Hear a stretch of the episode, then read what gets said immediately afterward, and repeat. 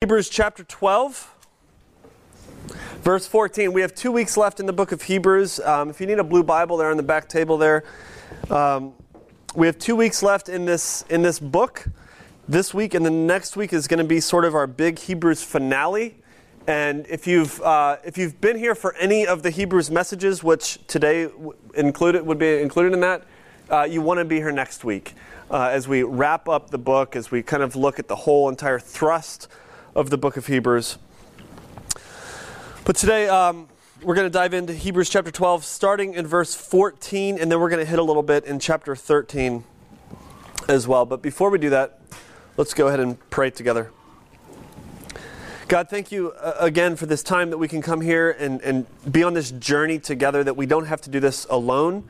Uh, but it, in fact, we've been, we've been saved uh, to be in community with you and with our brothers and sisters. And so we thank you for this gift of community, of corporate worship, this reminder for us uh, each week. And so we thank you for this time. Uh, we do ask that you open our eyes, open our hearts. If there's anything left that we need to learn from the book of Hebrews, which I'm sure there is, I ask that you teach us this morning and next week.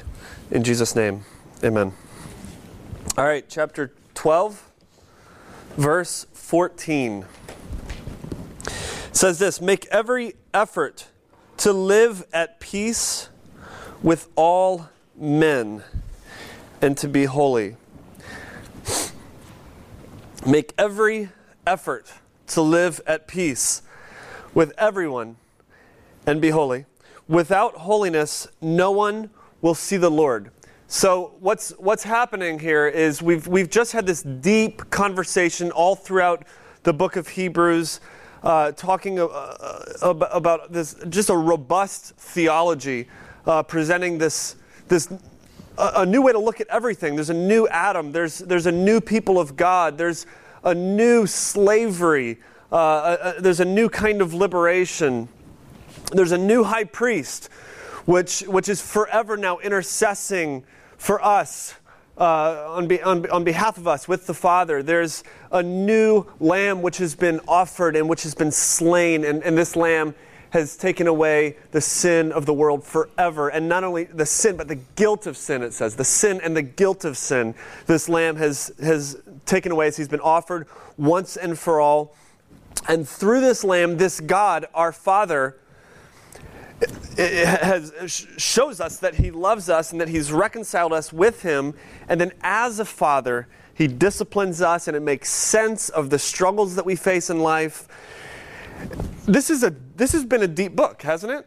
I mean, there's a lot packed in here, and we've, we've sort of, even as deep as we've gone, we've really just been hitting a lot of surface stuff, and there's a lot more there that we could just spend years on.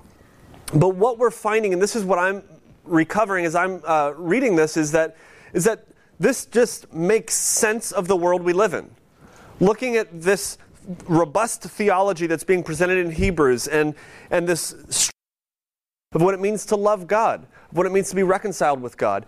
And now, as, as the author is sort of closing out this book in these final couple, couple chapters, he now turns and focuses on this new community these, these Jesus followers, these people who have been reconciled with God, the church. And so, what we're going to do over the next two weeks is focus on this new community and what it means to be church.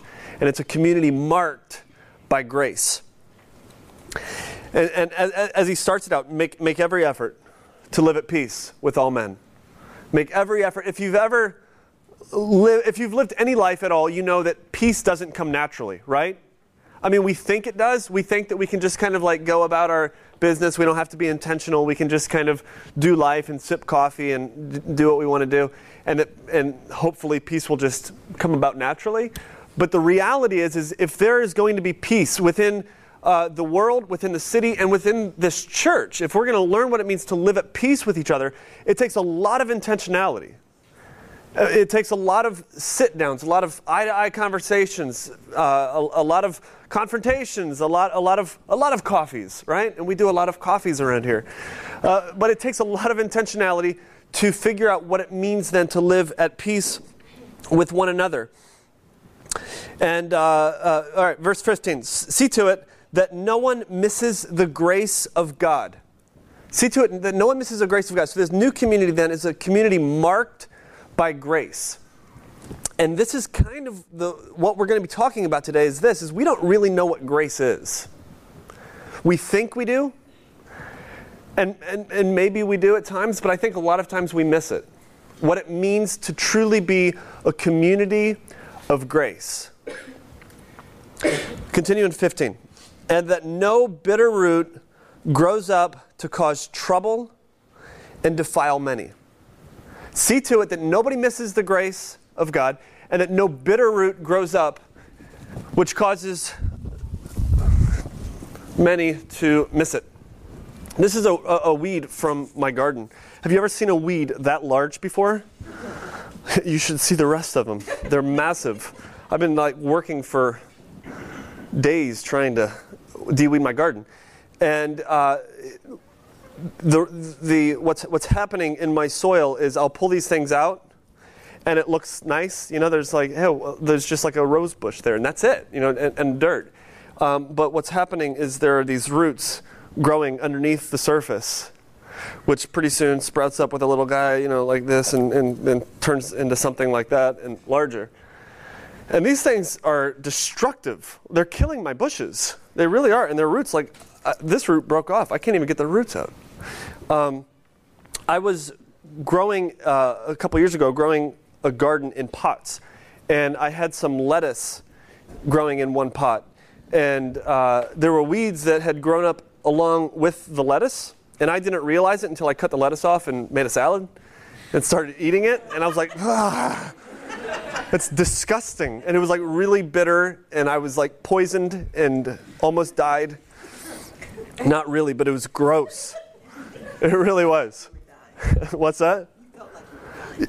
I felt like I was dying, right. And we're going to talk about that with Esau, actually. Wow. It's. Um, my mind just jumped forward, sorry. See to it that no bitter roots grow up among you. In a happy church, there can be bitter roots growing that we don't see. In our local church, right here, there can be bitter roots growing underneath the surface. And everything looks nice and it looks healthy, and there can be bitter roots that are growing. See to it that there are no bitter roots growing. Because often what, what happens is these roots spring up and they look a lot like the lettuce, and we don't even realize that they're weeds until we taste them. And something's just not right anymore. Something's not right anymore. And, and we see churches fall apart all the time because bitter roots grow and then they turn into plants that look a lot like the lettuce, and, it's, and, and it all gets confusing and it tastes disgusting. See that no bitter roots grow. As an example of what a bitter root looks like as it's springing up. Um, in, a, in a church, in a local church, in our church, there can be disagreements. Uh, maybe some doctrinal differences, maybe some, you know, uh, maybe we could say non essential doctrinal differences um, some ethical differences, political differences. You could have a Republican and a conservative sitting side by side and, and have differences. And if there are no bitter roots growing up underneath the surface, those differences will come up, they'll be talked about, and we will find a way to live at peace with all men. We will find a way to love beyond the differences. However, if there are bitter roots growing underneath the surface, Disagreements become smoke screens for personal agendas. And, and you, you, everything's fine, and you see, there's a little disagreement over something, and all of a sudden, all of these weeds come out. And we see it, and it's all hanging out. We see what has been lying underneath the surface for a long time. And it leads to sinful uh, partings and bitterness, and it's disgusting. So then, how, as we develop a community of grace, as, we, as we're seeking to be a people that are following this book and, and, and a New Testament local church, how do we uh, see to it then that there are no bitter roots growing beneath the surface. And it goes back to that, that line make every effort to live at peace with all men. Or I'm sorry, it goes back to uh, ver, beginning of verse 15. See to it that no one misses the grace of God. See to it that nobody misses God's grace. N.T. Wright puts it like this Our other members of the community must take care of each other at this point, must watch out for one another, and make sure grace reaches everyone. When we begin to think of our uh, grace as being a hallmark of our church and what it means to be a community of grace, at the core is this, this place where we are looking each other in the face and seeing to it, holding each other up and seeing to it that no one is missing that grace. And then, with that said, the author then goes into this story of, of Esau. Look at verse 16. See that no one is sexually immoral or is godless like Esau, who, for a single meal, sold his inheritance, inheritance rights as the oldest son. Afterward, as you know, when he wanted to inherit uh, this blessing, he was rejected. He could bring about no change of mind, though he sought the blessing with tears. In holding each other up, in being able to look each other in the eyes and make sure we're not missing the grace of God, he says, See to it that nobody is like Esau. And he brings up this old Jewish story of, of Esau, the, the grandson of Abraham, the, the son of Isaac, Esau, who for a single meal, a bowl of pottage, a bowl of stew, peppers, onions, potatoes all mixed together with some broth, whatever, however you make stew, I don't know. Pottage, it's a, it's a thick stew. For, for one single meal, he sold his birthright, which, who, by the way, Abraham was his grandfather. What was the blessing that God gave Abraham? Through his seed, he, God will bless the entire world. Through his seed, the Messiah will come. And that, that blessing, that inheritance, then was passed on to the firstborn, his son Isaac and then passed down again to the firstborn son Esau. That's the inheritance we're talking about. This line, this messianic line of being the people that God blesses the entire world through. And he sold his inheritance for one bowl of stew. And afterward, he was rejected, even though he sought it with tears. If any one of us, and Andy Stanley, I, I heard Andy Stanley in Atlanta, and he painted this picture so beautifully. If any one of us could uh, go back to this moment when Esau walks in the door, and he's, he's been out all night, he's hunting, he's, he's tired, he's weak. He walks in the door, slams it behind him, and what does he say? Do you remember? He's like, I'm, I'm about to die. I need to eat. I'm going to die. Now, we know he's not going to die because he just said, I'm about to die.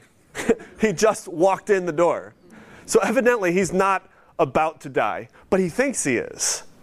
Because he's so consumed with his hunger, he's so consumed with his flesh, with, with, with, with the lust of having something to fulfill him, to complete him. He's so consumed and so focused on that that he feels like he's about to die. He feels close to death. And at this point, he comes in, and Jacob, the younger son, who's not going to receive the blessing, who's not going to receive this messianic line, Jacob, the younger son, um, wises up like most younger sons do. And he goes, Ah, I, I, can, I can make a profit off of this. And he says, I, I, will sell you a bowl of my stew that I'm making here if you will sell me your, um, if you'll give me your inheritance, if you'll give me the father's line his blessing. And if any one of us could go back in that moment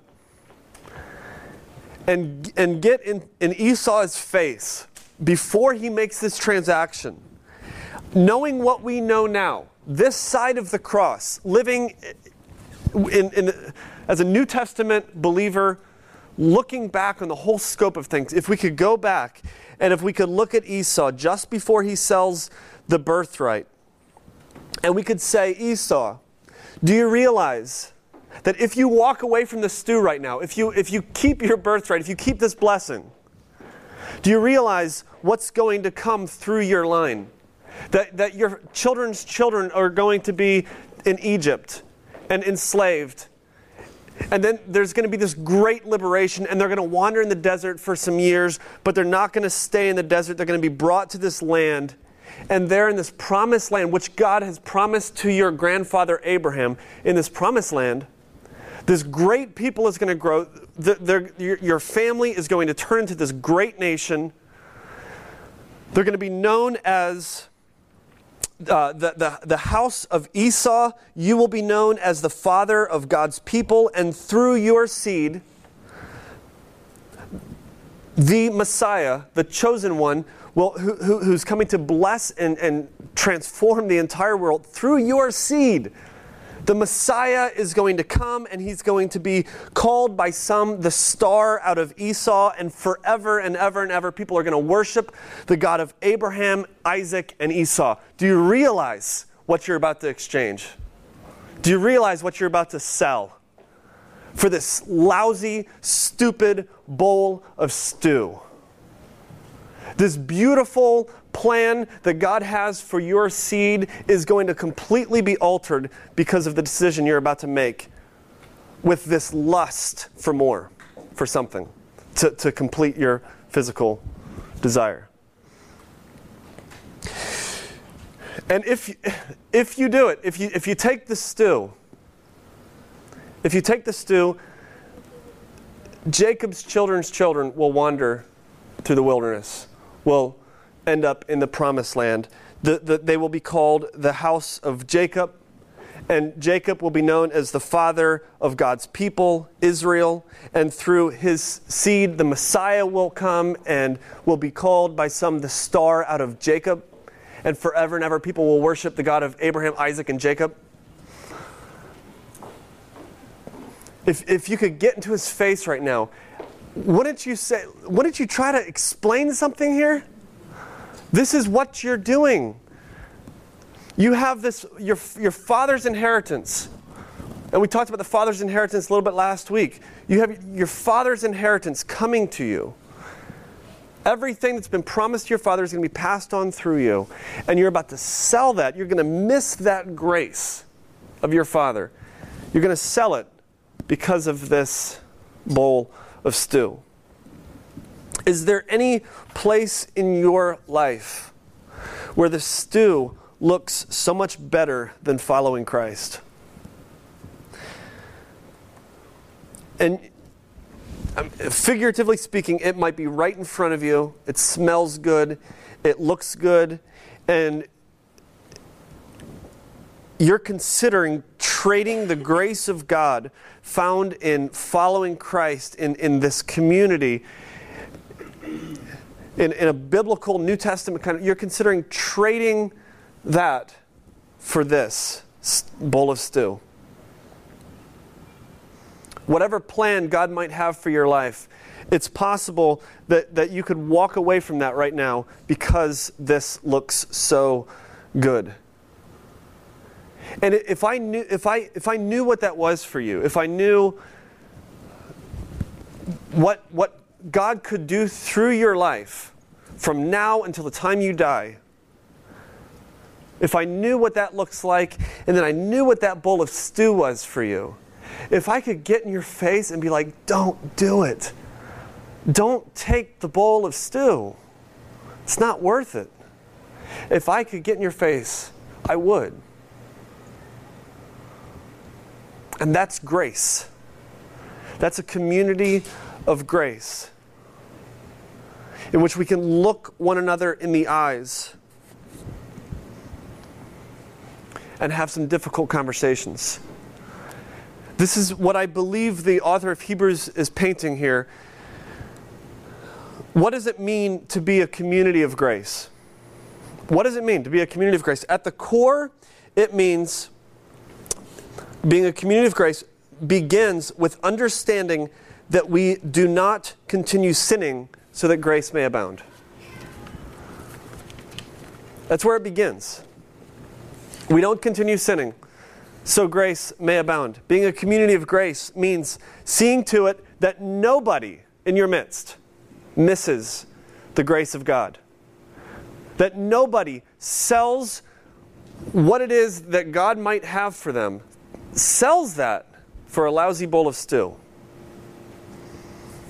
Some, some people can be so focused on one aspect of grace that they're, they're, the friends around them are looking at a bowl of stew and sniffing it and smelling it and considering trading something beautiful for the bowl of stew. And they're so focused on one aspect of quote unquote grace that they're going to let them take the bowl of stew and eat it and trade what God might have for them.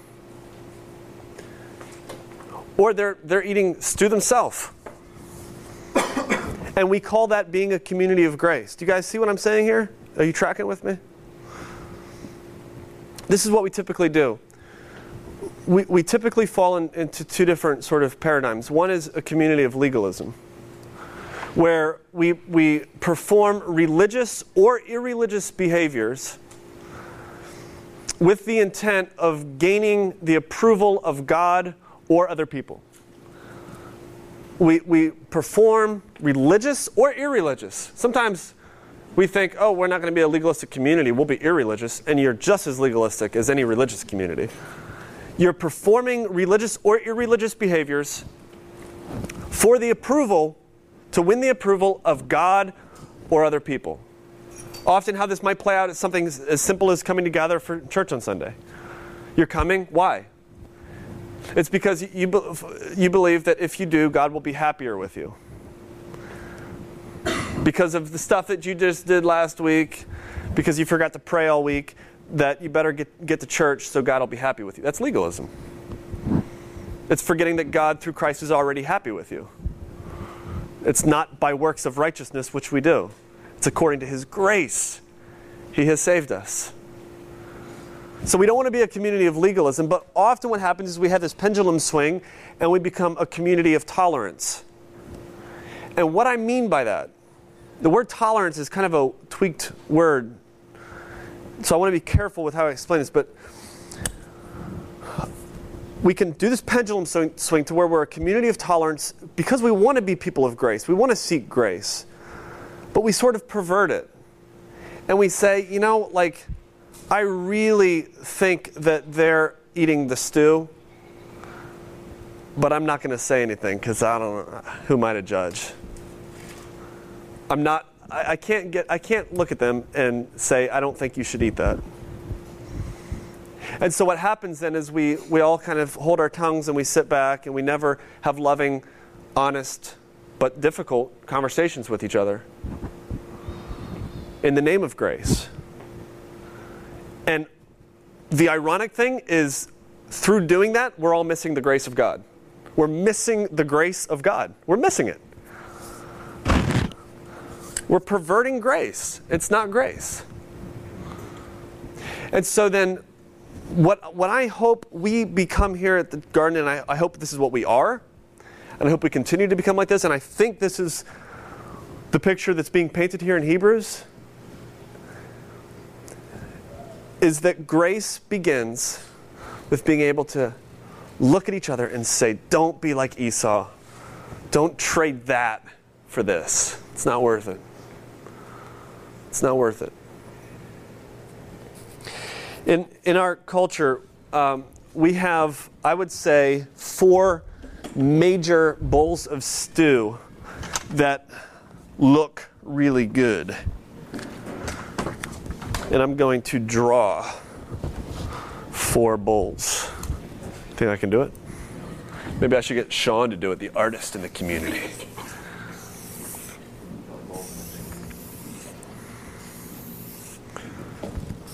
All right, there's three bowls, and how about one more? Sean, does that look like bowls to you? We didn't pay money for that set of bowls. Those are nice bowls. If you don't see the bowls there, then you are not an artist. I'm just gonna give you one of those tubs with the feet. It's kind of a tub. It's a tub of stew. All right, four bowls. Uh, good. Skip over to chapter 13. Look at verse 1. Keep on loving each other as brothers. Keep on, just, just like he said, uh, um, make, make every effort to, to, to keep peace, to make peace with all, all people. He then, 13, uh, chapter 13, verse 1, he says, keep on loving each other. Keep on loving each other. So, first of all, as we're talking about this, like seeing to it that nobody's like Esau, this doesn't mean that we don't love each other. It's rooted in love. And so, as we keep on loving each other, he actually begins to address each one of these four areas. And I'm just going to write them down. The first one is power, the second one is comfort, the third one is sex, and the fourth one is money. How do we keep on loving each other as a community of grace? And he, he begins to look at each one of these bowls of stew. Power. What do we typically do with power? And power isn't a bad thing, by the way. I mean, everybody has power to some degree. If you have a, a, an apartment and a table and some food in your cabinets, then you have uh, power. You have a certain amount of power. What do we typically do with power? Flaunt it. Flaunt it. I think just on, a basic level, I think, Toshio? Power? Powder? What do you say? Oh, powder? Yeah. We put powder on ourselves. Yeah. Actually, I said power. I'm sorry. but that's true, though. We do put powder. Try to control control people. Exactly. I think one thing that we're tempted to do is just to keep it for ourselves. If we have a, an apartment, we have a table, and we have food in the cupboards to, to keep it for ourselves, to let power just sort of bless us and maintain us, whatever lifestyle we want to live. Look at verse 2. Chapter 13. Do not forget to entertain strangers, for by doing so, some people have entertained angels without knowing it. The new community of grace is a community which is marked by generosity. Radical generosity.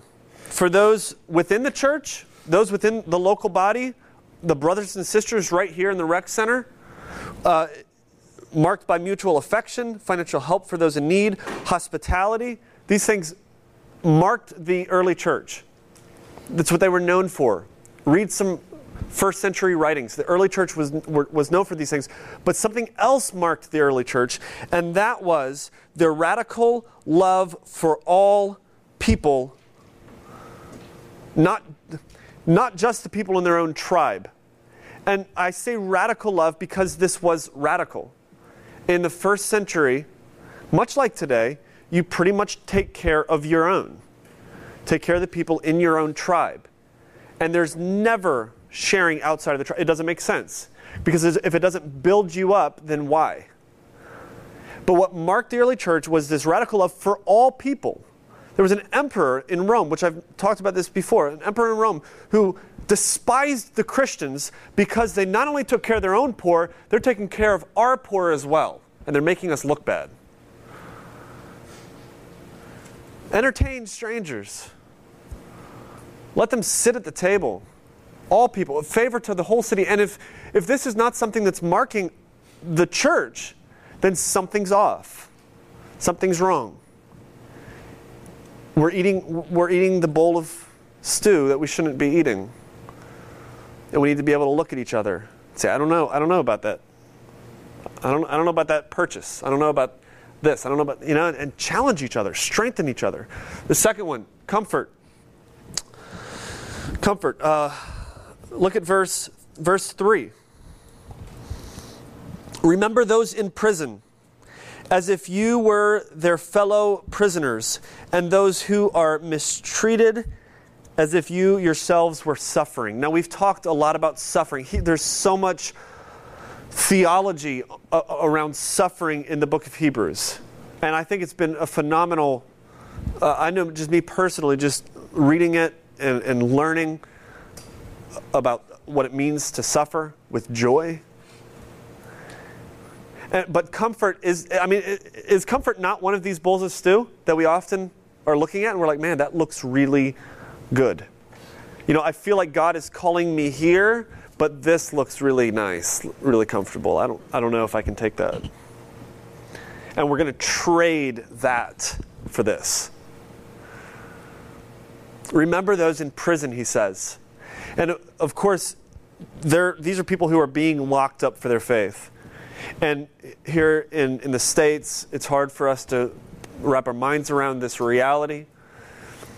But if we, if we look at Christianity across the globe, today, Mother's Day, May 7th, st- statistically, May 8th, statistically, there will be 470 Christians murdered today across the globe. 470 Christians murdered for their faith in Jesus Christ across the globe. Since Christ, since the birth of this movement around Christ, there have been 70 million people murdered for their faith in Christ, and uh, 45.5 million of those, 65%, were in the 20th century. So we, we often we think of this as like a first century thing or as Rome or the Colosseum, the catacombs, these mart over half, 65% of those murdered for their faith in Christ, documented at least, were in the 20th century. Remember those in prison, our brothers and sisters in prison. Pray for your brothers and sisters in prison who are being locked up, who are being persecuted, who are being killed for their faith. And, and, and I, can, I think we can even broaden this in a, in a culture, in a world which locks everybody up for every reason. Remember those in prison. When it's hard to get out of jail and re enter into life, we've got to remember those in prison. Comfort is not where we want to where, where, where we want to die. The third one, sex. It's a big one. What do we usually do with sex? Abuse it, yeah. We use it for our own enjoyment, for our own selfish desires. The first century when this was written, it was as prom- promiscuous as our culture is today. And the early church was called to, to live in a absolutely countercultural uh, way when it came to sexual ethic. A letter, letter that I've read before, I, I read, I, I, talk about this letter, letter to Diognetus talk about this a couple times every year, I think. Um, in the letter, the, this guy's writing to Diognetus, trying to explain the early church, trying to say this is who these people are. And in the letter, he says, one of the things that is so crazy about these people and it marks them, it's what they're known for, is they share their table with all, and they share their bed with none. They share their table with all. Strangers, come on in eat. I've got food. You need food. They share the table with all, and they share their bed with none. They're absolutely generous with their resources, and they're counterculturally stingy with their beds. Look at, look at the next verse, verse 4. Marriage should be honored by all, and the marriage bed kept pure, for God will judge the adulterer and all the sexually immoral. And notice it says God will judge the adulterer and the sexually immoral. God will judge. So you can leave that up to God. And the marriage bed is kept pure. And it, it's this this concept is is simple in the scriptures. It really is. In our in our culture, what we like to do is compartmentalize things. So we like to say, my religious life is here, my secular life is here. Um, my, my bank account, house, and 401k is here, and my sexual life is here. And so we will completely open ourselves up, take off our clothes, completely physically share ourselves with another person in every way, absolute vulnerability, yet we're not yet willing to share our 401k, our house, our, our, our bank account, our children. And the Bible just doesn't see it that way. God, the, the Bible presents life as more holistic than that. Meaning, if, if, uh, if you're not going to share everything, then don't share everything. Um, if you're going to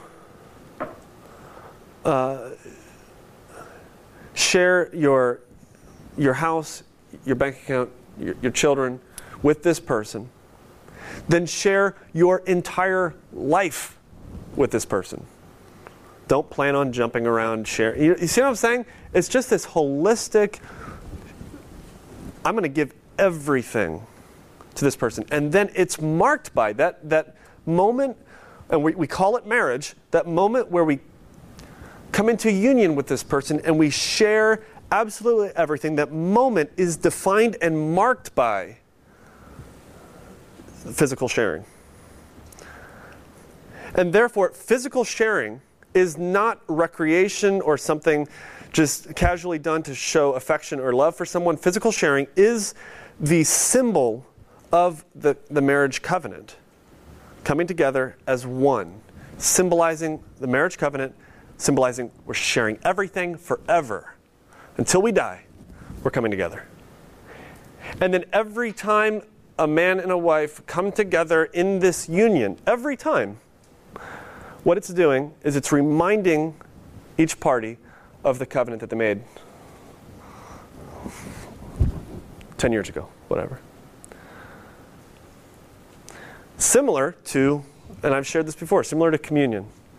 Every time we come and we take communion, what is it doing? It's reminding us of the covenant that we have with God through Jesus Christ.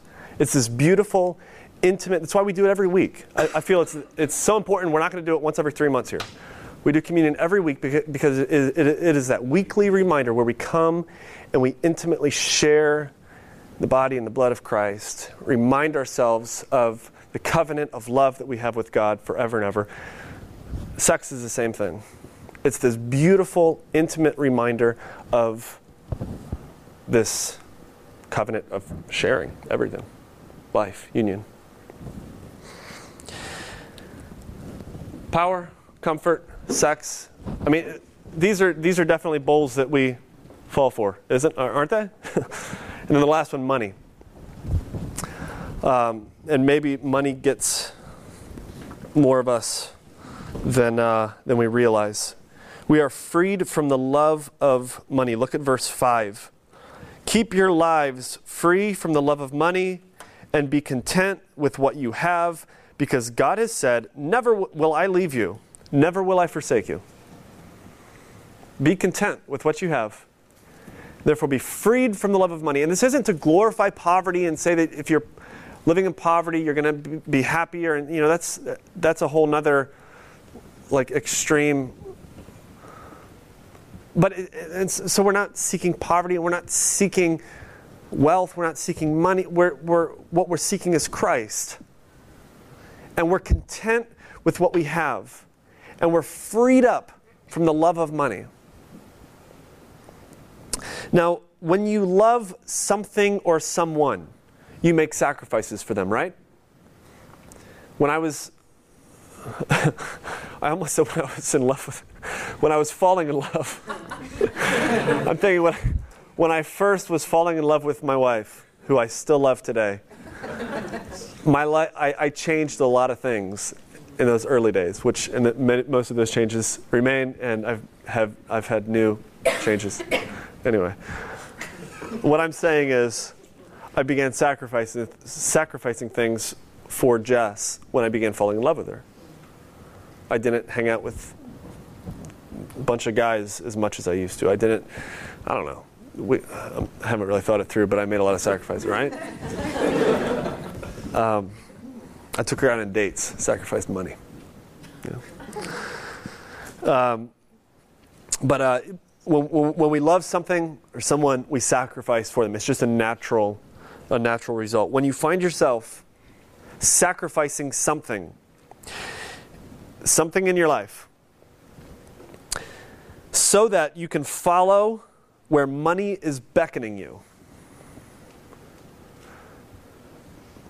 Consider that a danger, a signal that you're, you're falling in love with money.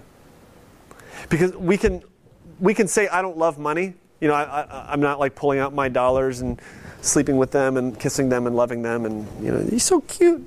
I just want to squeeze you. But if we think of it in terms of sacrifice, we're, we're sacrificing this. We're sacrificing um, this, this commitment that I've had over here. We're sacrificing this uh, opportunity to serve in this way. We're sacrificing gathering for worship. We're sacrificing our marriages or our families. We're sacrificing all of these things to follow the money, where money's calling us, more money.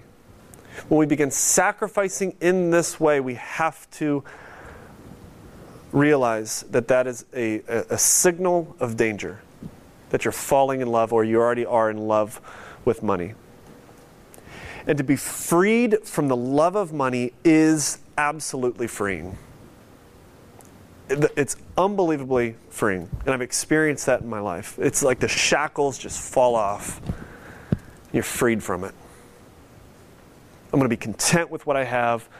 I'm going to do my best with what I have. I'm going to. I took a Dave Ramsey class to figure out how to pay my bills. But I'm freed from the love of it. The shackles fall off.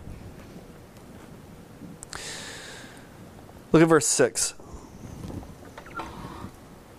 So we say with confidence, The Lord is my helper, I will not be afraid. What can man do to me? We say with confidence, confidence in our faith helps us stay away from these bowls. When we lack confidence, if we're if we're, we're not confident in who Christ is, we're not confident in the scriptures, it, it's going to be so easy for us to fall into these temptations and say that's more important because I'm just not sure about these other things. Verse 7 Remember your leaders who spoke the word of God to you, consider the outcome of their way of life, and imitate their faith. Now, in particular, he's talking about the leaders in this church right here the, the Hebrew Christians that are listening to this, it's their pastors, it's their elders, it's their leaders. And he's, he's telling them, look at them. Look, remember your leaders. Why? Because these are people who are confident in their faith. These are people who, and, as we're reading this, these are people who are living out this kind of radical sort of commitment to Christ. I mean, we've, we've read about just the, the, challenges, challenges that they're facing and the, the reality that they might lose their life and the reality. And some of their leaders that he might be referring to may have already been imprisoned or, or dead. And he's saying, remember them. The kind of confidence that they had in, in their walk with Christ, the confidence that they had in their faith, the outcome then of their life joy, peace, long suffering, all of these marks of the Spirit. Remember them. So we can develop the confidence in our faith. So we can, we can dive into the scriptures. So we, we, can, we can look at somebody and say, will, will you disciple me? Will you come along and teach? I'm struggling in some areas. Will you come along and will you teach me some things? I need more confidence in my faith. I'm lacking confidence. I'm lacking joy. I'm, I'm lacking hope. And, and these, some of these bowls are really looking good to me.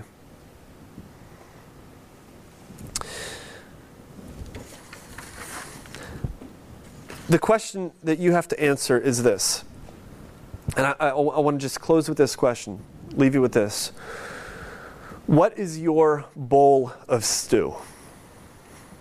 What is the bowl of stew, pottage, that looks so enticing? What is it that, that you just might be willing to walk away, to trade the grace of God, maybe even unknowingly, for this? What is the bowl of stew in your life? Is it a habit? Is it an affair? Is it pornography? Is it money? Is it comfort? Is it stinginess with your resources but not stinginess with your bed? What is your bowl of stew? What looks enticing? What are you about to trade it all for? I want to invite you on this journey of discovering what it means to be a community of grace, which, which is coming along aside each other, coming together and saying, Look, I've got bowls of stew in my life, and it is okay for you to look me in the eyes and lovingly and humbly and, and with, with, with with the love of Christ exuding from me, to look at me in the eyes and say, I don't think you should be trading all this for that. That's why I love our house communities. There are opportunities for us to share in some real ways. I, have invited uh, two guys into my life on Wednesday mornings at 6:30 in the garden here, and I we get together, the three of us, and I basically say, here are the bowls of stew in my life, and I want you guys to make sure that I don't get, in, get into them. I mean, this, that's grace. That's being a community of grace. It's not just sitting on our hands and saying, oh, this is nice, do whatever you feel like doing. You know, I'm not, you know, that's missing the grace. But what we're trying to do here as a church, as a understanding what it means to be a, a New Testament local community of faith is, is to develop ourselves in such a way that we can have these conversations in humility, in love. And here's the reality I've, I've, drawn, I've drawn this before. This is what I believe is a mark of the early church, and I hope it is a mark of us as a church if we could say that this is the spiritual continuum, and this right here is um, Satan. I'm going to draw. It's like so uh, goofy, but you get the idea. that's Christ. I'm, I'm going to try to make it as simple as possible. And I know nothing is ever this simple. But this is an absolute, like, no relationship with God at all. Just complete disconnect from God. What, you, you, you hate the Lord, you want nothing to do with Him. And this is Jesus Christ Himself. We're all somewhere on this journey. We're all somewhere on the journey right there. Some of you uh, might be here, and um, because of last night, you're now here. um, some of you were here uh, when, when you showed up this morning and now you're about here, you know? And, and it's a journey that, I mean, it's not a linear sort of uh, process like we're, we're, you know, step, step, step, step, step, and then all of a sudden we arrive at perfection, you know? There's always, there's always distance between us and the cross. There's always uh, this, this recognition that we are missing the grace, we're missing the gospel, we're missing the cross, we're missing Christ, and we're going to repent, we're going to fall on our knees, and we're going to keep pushing. And we're going to figure out what that next step is for us to take. And so, for somebody here, then, um, your next step will look totally different from this person's next step. And where it becomes legalism is when this person says, This is my next step, and you need to be making that next step as well. That's where we start to fall into legalism. Or, or we could re- reverse that. When this person says, you know, this person's moving here, this person says, "Whoa, you're too crazy. That's too much for me. You, this is where this is where we need to be staying." That's legalism. Um, or what I'm calling tolerance, and I know that's a loaded word, but what I'm calling tolerance is when we just say, um, "It doesn't matter where you are. I'm never going to encourage you to take any steps towards Christ, and uh, just kind of do your own thing as you see fit." It's like, uh, uh, why even journey together? What's the point? A community of grace is coming together and saying, from what we can see in the scriptures, from what we can understand, this is what Jesus looks like. This is what it looks like to be a New Testament church. This is what it looks like to be a follower of Christ. And we're going to push that direction in love and in humility as brothers and sisters, knowing that, that Christ is our senior pastor. And we're going to keep pushing, keep encouraging one another. And so, with that said, in a community of grace, which is not the case in a community of legalism, in a community of grace, Anybody and everybody is invited on the journey, no matter where you're at on the journey. No matter what faith system you have, no matter your uh, ethnicity, your social status, your orientation, your uh, race, what everybody is invited on the journey. Everybody's like, come on, let's let's figure this out together. And then everybody on the journey is now held accountable, is held up in love, is encouraged by one another to keep pushing towards the cross, to keep pushing towards Jesus Christ. Let's end with verse 8. Jesus Christ is the same yesterday, today, and forever. He's the same yesterday, today, and forever and ever. The, the, the message of the gospel isn't for tomorrow only. It's not for when we get this phase of our life figured out. It's not for when um, your, your kids are out of the house and, and you can relax again. It's not for when you retire. It's not for when you get your house paid off or for when you buy a house. It's, it's not for when this certain jur- struggle that you're on is over. It's not for when we as a church become self supportive and we're able to do more in the community. The, the, the beauty and the message of the gospel is for today. It's for this moment. It's for this decision. It's for this journey. It's for this trial, this struggle today. And it's the promise of tomorrow that keeps pushing us forward. So I guess all I have to say to end it, I don't have a wowing ending today. Um, but I just want to say I'm glad you guys are on this journey with me. I'm, I'm glad. I thank God that I, I'm not trying to to take this journey by myself, having to figure out what it means to follow Christ in all areas of my life, not trying to figure that out on my own. And I've got some amazing brothers and sisters who are coming together as a family and as a team, and we can come up with a bunch of different analogies for who we are. Uh, I'm just glad that you guys are on this journey with me. So thank you. This was a, like this is just like a long thank you to you guys. That's all this was this morning. And we're going to celebrate on the 28th all that God is doing in our midst. Amen? Giddy up. Let's pray.